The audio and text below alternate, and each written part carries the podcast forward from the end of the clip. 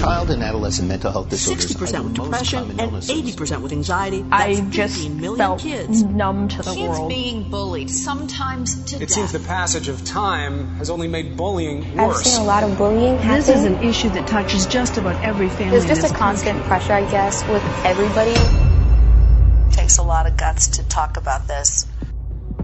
Welcome to Teen Talk, a podcast platform by teens for teens, where we have a chance to be heard. That's right, real teens talking about real life, meeting teenagers where we are and engaging in real conversations with each other and for each other.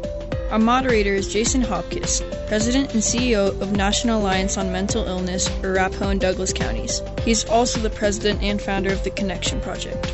We will explore the topics that matter most to teens today.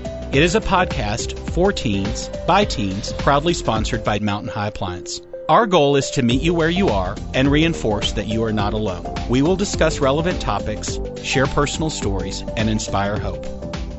Today on our, this episode of Teen Talk, we're visiting with local teens about the pandemic. And not the usual conversation we've had the, about the pandemic, but a year later, where are we, what's changed, how things have evolved.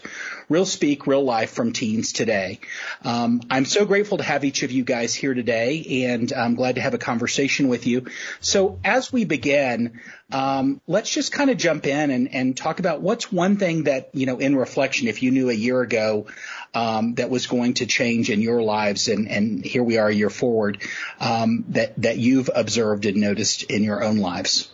It's definitely a lot different than I thought my junior year would be, you know. Like, looking back, if I was, like, in my mentality back in, like, February of last year, I wouldn't have expected anything like this to happen.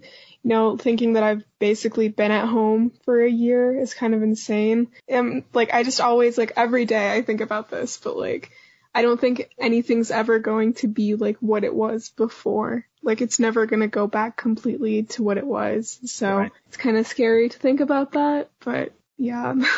Yeah, that's a great reflection. I don't think any of us anticipated that this would last as long as it has. How do you guys feel? I would say one thing for me, I would probably tell myself a year ago today, don't make any expectations, just because, I mean, from March until now, so much has happened in my life and so much has changed. And whether that be like with my family or with my friends or with school or with anything else, it's kind of all just... It's like the pandemic is kind of just that unknown variable that right. changed pretty much everything. So, yeah, having no expectations of what's going to happen, that would have been a very helpful piece of information for me. Right, right. Good insight. What about for you? Honestly, uh, since the pandemic has started, I've sort of felt fatigued almost. Um, just like being at home and like being restricted like for a whole year has felt so different. And I was thinking the other day how um, before the pandemic, I used to like go to school at like seven a.m., go through classes, then do all my extracurriculars, then do all my homework. And I'd still have like energy for all of that. But like online school, it's really weird because with all the Zoom calls, like seven hours of Zoom calls is just super tiring. And I don't know, I think COVID lifestyle has gotten um, me super like lazy, I guess. And I'm not really like, I don't know how I'm going to go back to normal after this. Yeah, that's that's uh, great feedback. I can certainly uh, identify with that. Uh, do the other of you, are you having Zoom fatigue? Are you finding yourselves um, having lower energy throughout this time? Yeah, I would definitely agree with the Zoom fatigue part. And especially just because it's like on a screen your entire day, it's just kind of like mind numbing in a sense. It's a lot harder to pay attention. So thankfully, that's hopefully going to change after spring break if they let us go back. But I mean, for me, at least, it's kind of COVID has kind of motivated me to like not take anything for granted, because it kind of just taught me that anything can change like in the blink of an eye.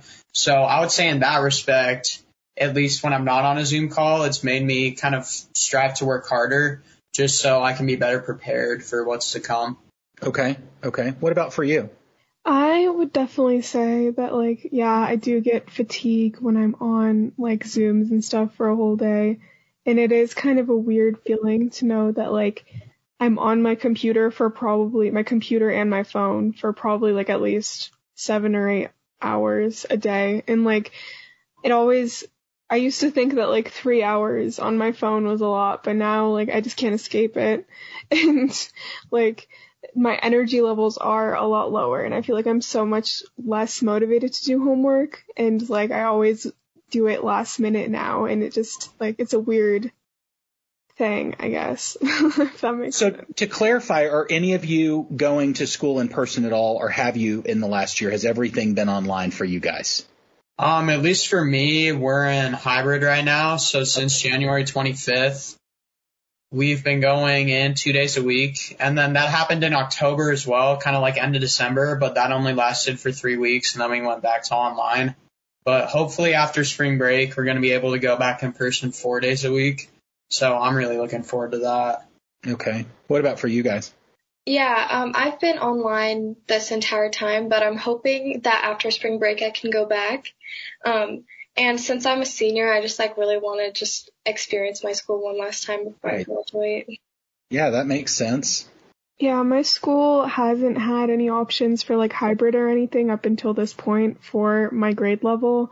Um, but starting like next week or the week after that, we're going to have like, I guess, a four day a week thing, but I decided to opt out of that, so I'm still going to be at home. Okay. So are you guys, which brings up an important point, do you guys have any fear about going back? It sounds like it's not a good fit for you. What about for the other two of you? Is, are you nervous about going back? I would say I'm not really, just because, I mean, I know at least for me, as long as I put in the effort, I'm going to get the results. But I think, I mean, it's made everyone really comfortable, like especially in the spring, we had no Zoom calls. It was pretty much just break from March to August. So in that respect, it's definitely like kind of developed a sense of just like you're kind of just like really cooperative with everything, really comfortable. And I think in that respect, it's definitely made it harder. But kind of once that once you're back in the building, I feel like everything's just going to kind of go back to the way it was, hopefully. Okay. Do you have any fear about going back? I think there's definitely going to be a risk um, to all this, like health-wise. Um, I'm excited to go back in person and see everyone again, and um, you know, hopefully I'll get more motivation to get stuff done and actually like enjoy school more. Right. But um, I, with the COVID aspect, I feel like my school, I think they're doing a pretty good job. Um, there have been a few cases, but everybody has been notified and everybody's required to like keep their mask on. And um, I have a few friends that do do hi- hybrid, and um, they said that it's been pretty well executed. So. Okay. So it sounds like at least one of you is doing extracurriculars.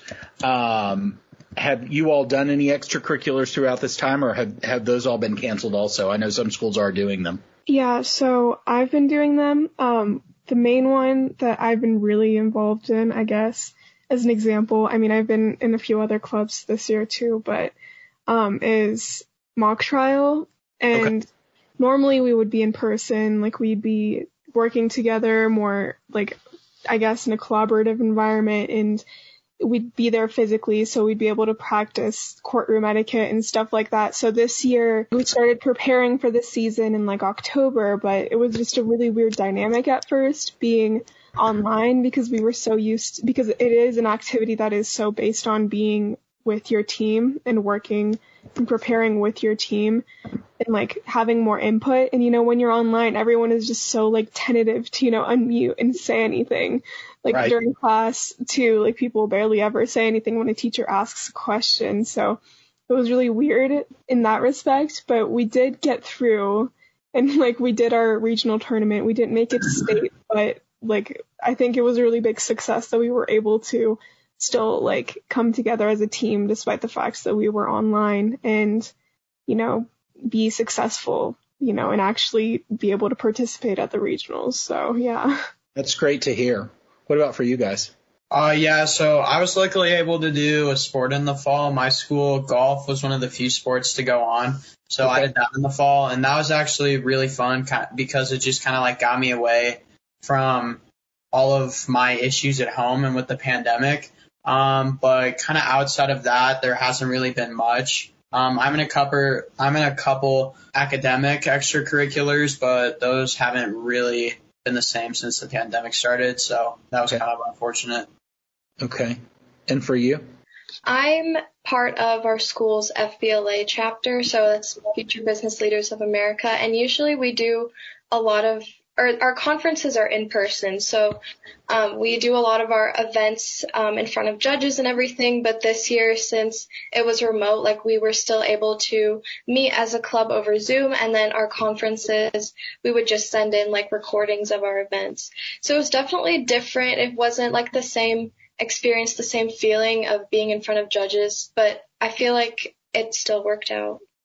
Okay. So this was a great conversation. I'm glad we could talk about really kind of the real world experiences of what you guys have, have been through. And it sounds like it certainly has had ups and downs and ha- had some trials along the way. And, and I'm glad to hear that you're faring well. Here we are a year later. Um, as we wrap up here, give me one word that you think either categorizes what the last year has been like or about what your hope for the future is. I'll say my hope for the future is reuniting. Love that. What about for you guys? I would say my one word to describe the last year is insightful. Great. What about for you? I would say um, reflective. Those are all great words. Guys, I really appreciate your time.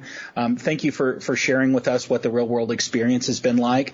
Um, I wish you all much success and the best as you finish out your school years and go forward, and hope that we can return to whatever our new normal is going to look like when it happens. But, you know, keep doing what you're doing. Thank you so much.